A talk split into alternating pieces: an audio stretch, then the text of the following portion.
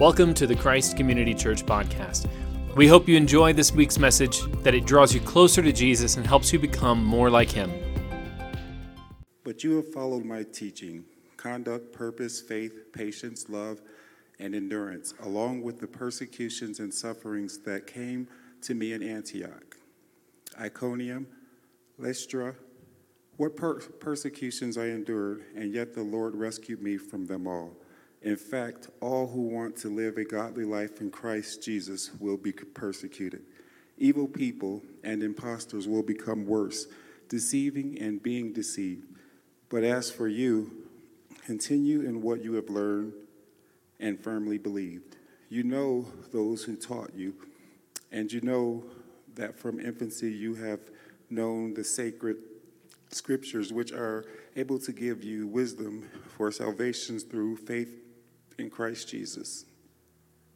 All scripture is inspired by God and is profitable for teaching, for rebuking, for correcting, for training in righteousness, so that the man of God may be complete, equipped for every good work. This is the word of the Lord. Praise be to God. Thanks, Terry. Well, here we are in 2 Timothy. Can you think of a time in your life when it was hardest to follow Jesus? If you've been a Christian for any amount of time, can you think of a time in your life when it was most difficult to stay true to your commitments as a follower of Jesus? If you've been following Jesus, if you've been a Christian for any long period of time, there have been seasons where it was harder to be a faithful follower of Jesus than other seasons, no doubt. And there are any number of circumstances that might come up in our lives that would make it difficult to follow Jesus or difficult to stay true to our commitments as followers of Jesus. For me, it was 2007 or so, 2007, 2008. I keep going back to this time in my life, so if you've heard my stories, like it's always about 2008 or something. Um, but like back in 2007, 2008, I worked in the restaurant industry. I was, I graduated from college, and then I went to work for a ministry in urban Boston um, that was like a you can we'll, we'll give you room and board but we can't pay you. And i was like oh that's cool. And then after two or three years there i was like actually i don't i need money. I got to survive. So i went to work in the restaurant industry and i had worked in restaurants in college. I was in uh, my first if you didn't know my very first degree was actually in theater was in acting. And so i was in the theater world for a while working in restaurants and then later in boston i went back to work in the restaurant industry and i was doing really well. I was making making good money prior to the financial crash of 2008. Uh, life was going really well. I was working a lot. But if you know this industry, this is not like the most churched group of people. Okay? Like you're working when everybody else is being social, right? So your social life consists of the people who work in your industry, right? You just, there's no other time for you. I had Sunday mornings to be with my friends at church, and then the rest of my week was with coworkers because we were necessarily working when everybody else was out being social. So my social circle was the, the people that I was working with, which meant the parties that I went to were the parties with the people that I was working with. And the social things I did were with the people I was working with. And again, not the most churched group of people. They thought my life was weird. Like my, the choices that I made were strange. But I stayed faithful I had my good friends through the church. I stayed with my small group in the church, and they, they helped me out. They walked with me through some of the tougher seasons. Some of the times that I was like, man, like, I don't know if this makes a lot of sense anymore. And then at the beginning of 2008, I got really sick. My, my health started going way downhill. And by the fall of 2008, I was like, I'm gonna die. I just, I know I'm, I'm gonna die. And there was one problem with that I was a 24 year old guy. Remember, I was a 24 year old guy, so don't judge me too harshly. The one problem with the fact that I was going to die at 24 was that I was a virgin. And that just could not be. And I was like, God, you know, um, if I'm going to die, I ain't going to die a virgin. And so I was, I was like, and I believe, I grew up in the church. I've been faithful to Jesus my whole life. My sexual ethic was very important to my life, obviously, as a virgin at 24, having gone through college, being a reasonably attractive person, right? Not, not gorgeous, but reasonably attractive, right? Like getting to that point in my life, this was something that was very important and very central to my identity and core to who I was. But at that point in my life, I was like, I got to make a plan, right? And there are opportunities, right? I work in it, like, there are opportunities, right? And so I'm, I'm this is going to happen, right? I'm, I'm not going to die a virgin. Um, and then I think God blessed me that I met the woman who would become my wife right at that time. Like, and that kind of, that helped me walk through it. Um, but there were, there were many times early on in my relationship with my wife, Beth, that we were sitting around my apartment and life had just gotten so hard. And I, I was just convinced I was dying um, that I, w- I would say to Beth, like, I don't know about my faith anymore. Like, I don't know if this is worth it. If all the sacrifices that we've that have made to follow Jesus and stay faithful and true have really been worthwhile. And my wife said, It's okay, Brandon. Like, I understand. Life has been incredibly hard, but we'll walk through this. We'll get through it together. And so I got diagnosed with diabetes. I started treating it. Life got better. I got healthier. And those temptations to walk away from my faith went away with the hardship and as I was surrounded by a community of people.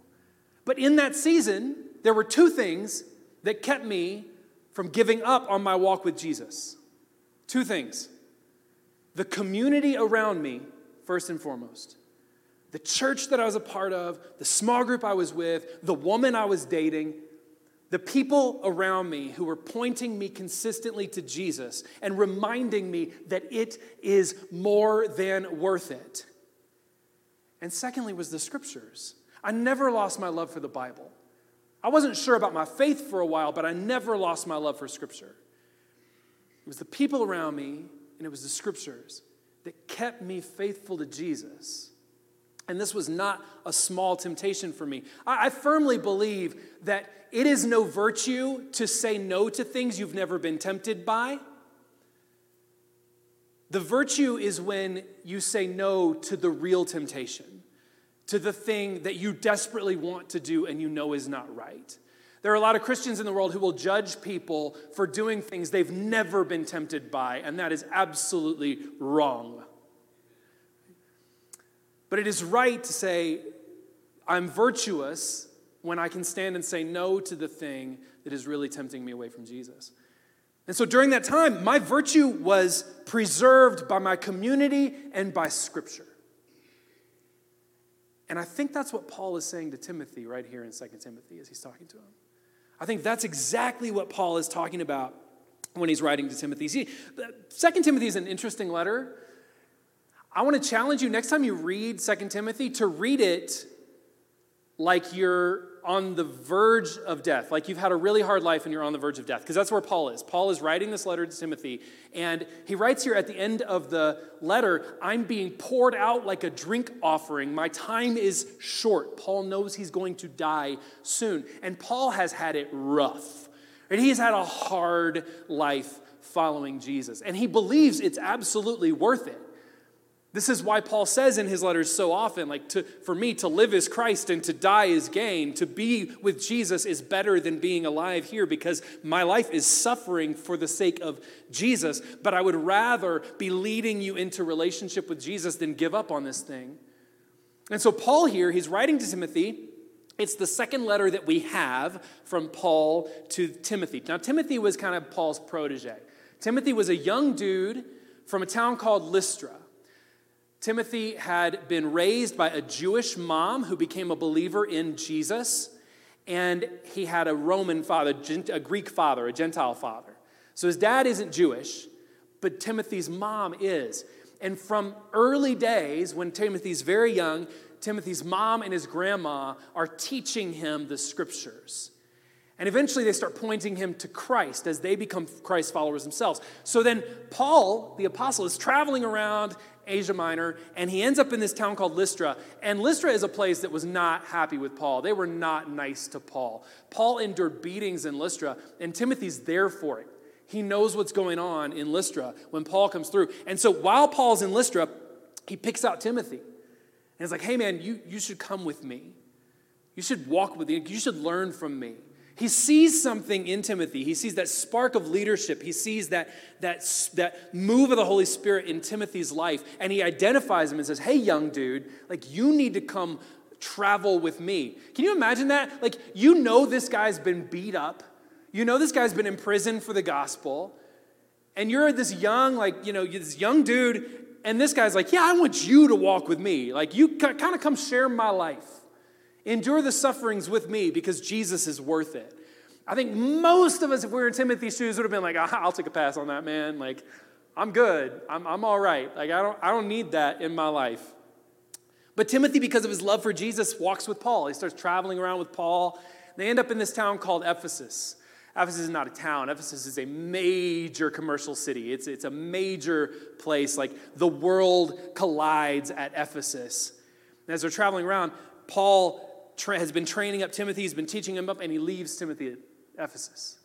Like, you, you're going you're going to pastor here in Ephesus. You're going to lead the church here in Ephesus. You young buck, you got this. You can do it. And so Paul goes on his, his way, and Timothy's left in Ephesus. So when Paul is writing to Timothy here, Timothy is a pastor in the city of Ephesus. He's leading probably a network of churches rather than one church. The reason that Paul is writing to Timothy is because he's over a number of house churches. So Timothy is a sort of bishop. He's over kind of a bunch of different house churches. And that's why Paul's instructing Timothy because they're close, because Timothy's his protege, and because Timothy has this really hard job as a young guy of leading leaders of the church in one of the most important cities in Asia Minor. I mean, that's not a small thing. This is a major call on Timothy's life. And so Paul's pouring into him. And now Paul's writing this letter to Timothy. It's, again, it's the second one we have. He may have written 15 letters, but we have two in the Bible. And this is probably his last one to Timothy. Paul's on the verge of death. He knows he's going to go be judged in Rome and he's probably not going to come back. He's probably going to die in Rome. And so Paul's writing this as this kind of wizened older saint who's endured lots of suffering and is now giving his final instructions to Timothy. And when you read this letter through that lens, it really opens it up. I mean, that's how this letter sounds. This letter sounds like an old dude who's gone through some real stuff telling a young dude what to expect in life. Here you go, Timothy. I'm going to lay it out for you. This is not going to be pretty. And so Timothy, Paul is warning Timothy all through this letter about all of the stuff that's going to happen in the church. He's telling him, look, there are going to be false teachers in the church. There are going to be people who come along and try and lead your people astray who make a life apart from Jesus seem very attractive. Or even worse, who come in the name of Jesus but are teaching things that are absolutely not in line with who Jesus is. They're going to come in the name of Jesus and they're going to take your people away. They're going to try and steal your people away. And it's going to be discouraging for you, Timothy. But I need you to know it's going to happen. And I need you to stay faithful. I've taught you the gospel, you've seen it. You chose this life when you knew the suffering I had endured, Timothy. Don't forget that you've walked with me through all of this and you have been taught the true good news of God, the good news of Jesus Christ. Hold fast to that. And that's the whole letter. Like, that's really the whole letter is like, here are the expectations, here's the hard stuff that's going to happen as a pastor, and here's why you need to hold fast to it. And then we come to the portion that, Tim, that Terry read for us that we're looking at today, where Paul's giving his final, final instructions. So it's another one of those letters that's kind of repetitive. Paul's just drilling into Timothy over and over and over the same thing over and over again. Flee youthful lusts, flee passions. Don't get into hot headed arguments with your people. Lead them with gentleness, lead them with kindness, but also stand firm and opposed to false teachers. Stand firm on the truth. And now he comes in these last verses to what will hold him fast when he's tempted to give up. And I, I, can't lie to you, I've been in this position before. I've never been beat or jailed for my faith, okay?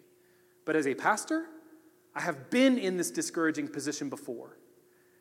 Anyone who's, who's led people in the church has most likely been in this position before of discouragement, where they've seen all the negative stuff, all the hard stuff that you've been warned about, like you see it happening. And you're kind of like, man, this would be so much easier if I just went and got a corporate job. Like, I could actually make money out there. Like, you guys take care of me. Thank you. I appreciate it, for real. But, like, I could have a really successful career somewhere. Do you know how much education it takes to be a pastor today? Um, you get to this point where occasionally you, you get discouraged because you're working with people and people are messy and organizations are hard and we're all sinful. And you get to this point where you're like, I got to deal with all the junk in me. It's hard enough dealing with that, let alone dealing with all the junk in other people. And so you just kind of get worn out. And that's what Paul's warning Timothy against here. Hey, when you're worn out, when it's hard, when these false teachers are coming in, when your people are being led astray by false teachers, by health and wealth gospel people, or by people who tell you that you should be healed of all your diseases because you follow Jesus, when your people are being led astray by everybody who's saying the Antichrist is coming up and his name is Joe Biden or his name is Donald Trump, when your people are being led astray by these false teachers who try to infiltrate the church, hold fast, Timothy, and here's how you do it. And that's what Paul's reminding Timothy of right now. He's saying, Timothy, you've been with me, you know my sufferings, and you also know the people who have led you. You know me, and you know my witness, and you know my testimony, and you know your mom and your grandma who taught you and who raised you right, who taught you the truth. You know your community, and you know the people who are in your corner, and never, ever forget that we are solidly in your corner, Timothy. Don't forget your community. When it gets hard, remember the people in your corner. Community will save you from that discouragement. Seek out the encouragement of people who are in your corner, who are behind you, who know your story, who know the truth, and are going to encourage you in it. So that you can go to them without judgment and say, Hey, I think I'm ready to give up on this thing. And they'll say, No, you don't. I love you and I know how hard it is. And they'll weep with you and they'll embrace you and they'll walk with you and they'll say, I'm still here for you. And they will remind you of the truth, they will remind you of the gospel of Jesus. They're not going to lead you astray and they're not going to point you in some other direction and they're not just going to affirm all of your discouragement. They're going to come and they're going to walk with you and encourage you and hold you through it all. When you are discouraged in this Christian walk, as every follower of Jesus will be, go to the people in your corner. Go to the people who support you. Go to the people who are there to point you to truth, not to let you walk away there are people in your life who won't let you walk away from Jesus. Not without an argument, not without encouragement. So, when you are struggling in this Christian walk, when you're not sure if it's worth it, when you're not sure if it's okay to keep going, or if it's even right to keep going, or it's best for you to keep going, go to the people who know the truth, who are in your corner, who have supported you from the very beginning, Timothy. That's what Paul says. That's a good word to us. Because even though not everybody here is in pastoral ministry, we don't all have the same pressures, every follower of Jesus faces those pressures, right? Every single one. It's like, wait a minute, I didn't feel it right now. I don't feel it right now. I'm not feeling the love. I'm not feeling the excitement, the energy. I'm discouraged. I'm down. God, this stinking pandemic's been raging on for like two and a half years, and the world is never going to be the same. And why did you let that happen? And are you even worth following anymore? Our churches have lost a lot of people in the past few years over that. God, what are you doing? And what are these people doing? And when are you going to fix it? And so we walk away from Jesus, walk away from faith. Every one of us go through these valleys. Every one of us go through these seasons. And Paul's encouragement to us then is to go to the people in your corner, go to your community, Go to the people who point you to truth and will point you to Jesus. Go there. But then Paul continues it's not just that. Because remember, no matter how great a Christian you are, you're not Jesus. You're still sinful, still fallen, still broken. I'm still not perfect. And so even my encouragement, even my even my walk with Jesus is not always going to be the thing someone needs. Because I get down too. I struggle too. And so Paul goes one step further. He says, Go to your community, but remember what that community is founded on. Don't ever forget the basis, the foundation of the community you're going to. You know me, you know my life and my struggles. You know your mom, you know your grandma, you know how faithful they are. Go to them. But when that fails, Turn to the scripture. And you know that from infancy you have known the sacred scriptures, which are able to give you wisdom for salvation through faith in Christ Jesus. Paul's like, look, your community will sometimes fail you. This church will sometimes fail you. If you're looking for a perfect church, keep looking. You ain't gonna find it. If you're looking for a perfect community that meets all of your preferences and is exactly what you want and is exactly where you want to plug in and is everything that you want it to be, just wait four weeks or two months or a year. Every community will eventually disappoint you at some level because we're human beings. That's why we have the grace of Jesus in us. And so Paul's saying to Timothy, look, when the community fails, or when I'm not here, when you're waiting on my letter to get back to you because it takes forever in the Roman world to get my letter to you, or when your mom is sick and your grandma's sick and they're not a great encouragement to you, remember the foundation of that community. Remember what we've all been pointing you to this entire time. Remember the scriptures. Go to the scripture, go to God's word. And Paul is making such an incredible point about this here that he actually invents a word to describe the Bible. This is crazy. Like, this is, if you've been in the church for a long time, the word inspiration or inspiration of Scripture is like something that's just assumed for us. We, we forget that when Paul writes here to Timothy and says, every Scripture is God breathed, that's a made up word. Like, Paul invented it for Timothy right then. This whole God breathed idea. You know the sacred Scriptures, which are able to give you wisdom for salvation through faith in Christ Jesus. And this is where Paul invents this word. All scripture is inspired by God and is profitable. What Paul is saying here to Timothy is don't, don't ever forget where the scriptures come from.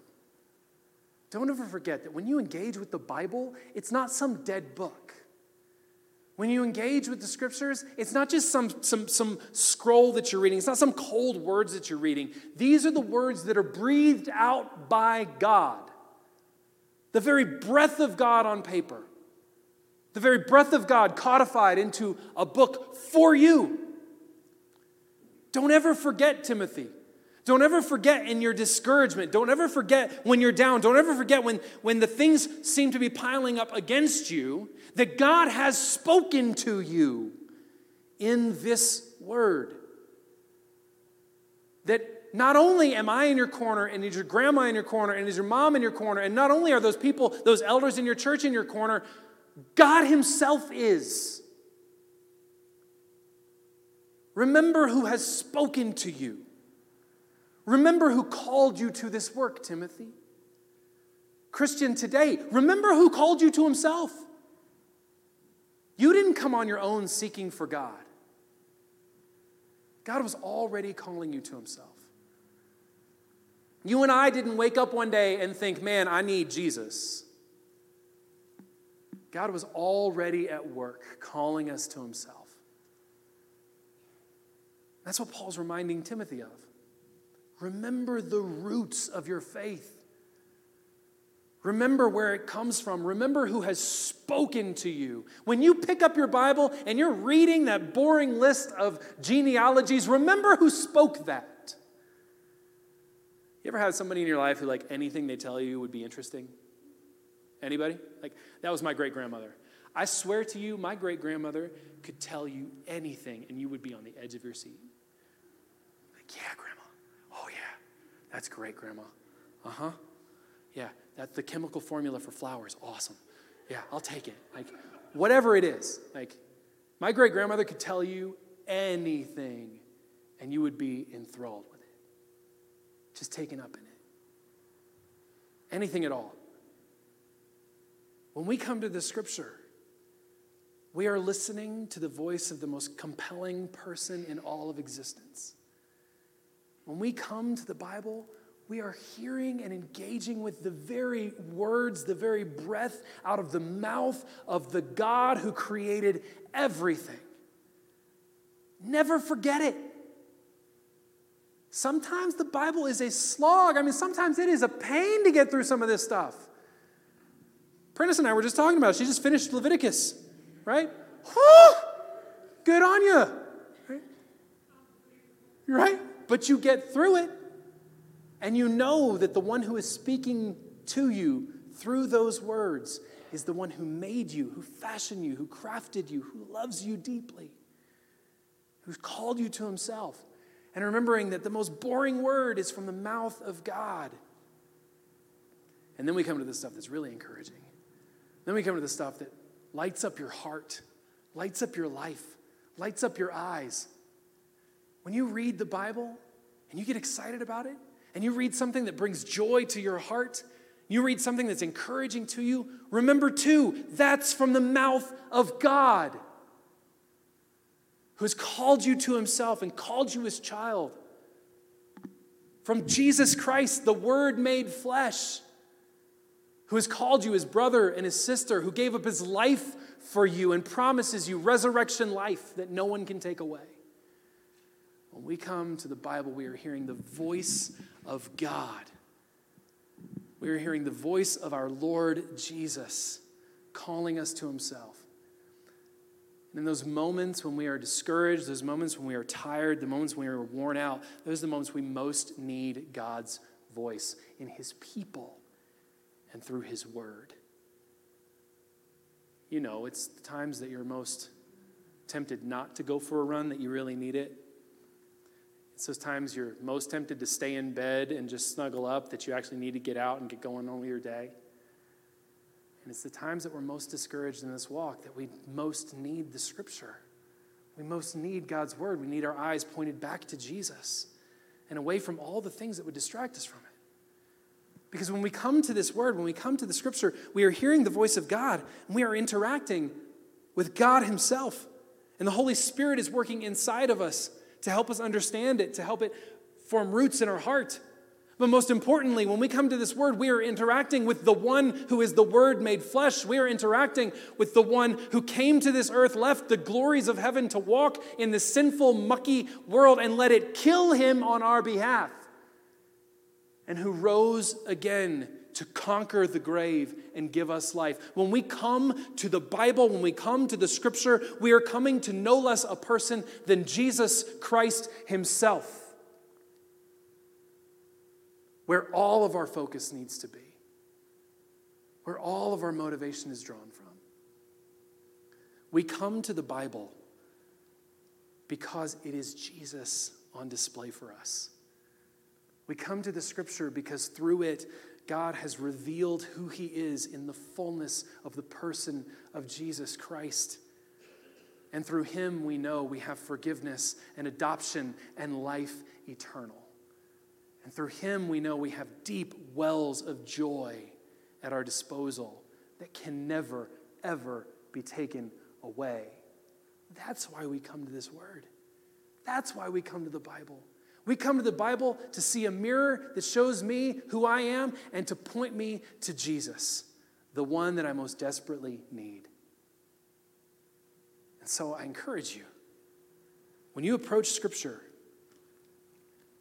to always remember who it is who is speaking to you.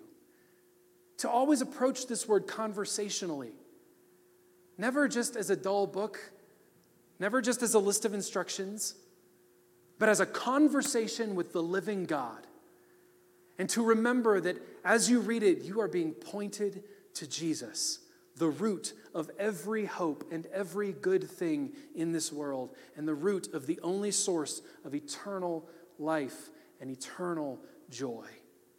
And so come joyfully, come longingly, come hungry, come in your despair and in your joy, come in your triumph and in your weakness. Come and speak with God. Hear the word of the Lord as you engage with his word and are pointed to Jesus. Let's pray together. God, thank you for being there in our deepest, darkest, most difficult moments. Thank you, Jesus, that you've walked through the most difficult moments any of us would ever face that you have dealt with more rejection and more pain and more loss and more struggle than any of us will ever know. And you did it for us. Thank you, Lord, that you've walked through all of that to bring us life and joy. Thank you for this word. Thank you, Jesus, that you are the Word made flesh, and that through the scriptures we see you on full display. Thank you, God, that you've not left us in the dark about who you are. You've not left us to our own devices wondering, who is this God? But you've made it clear to us through the scripture. Thank you, God, that you breathed out this word for us. And I pray that we would root and anchor ourselves deeply in what you have told us and who you have shown us you are, so that we can walk this road with infinite joy and share this word with all those who are without hope. God, speak to us as we encounter your word. In the name of Jesus. Amen. Thanks for tuning into the podcast this week. For more information on Christ Community Church in Southeast Denver, visit christcommunitydenver.org.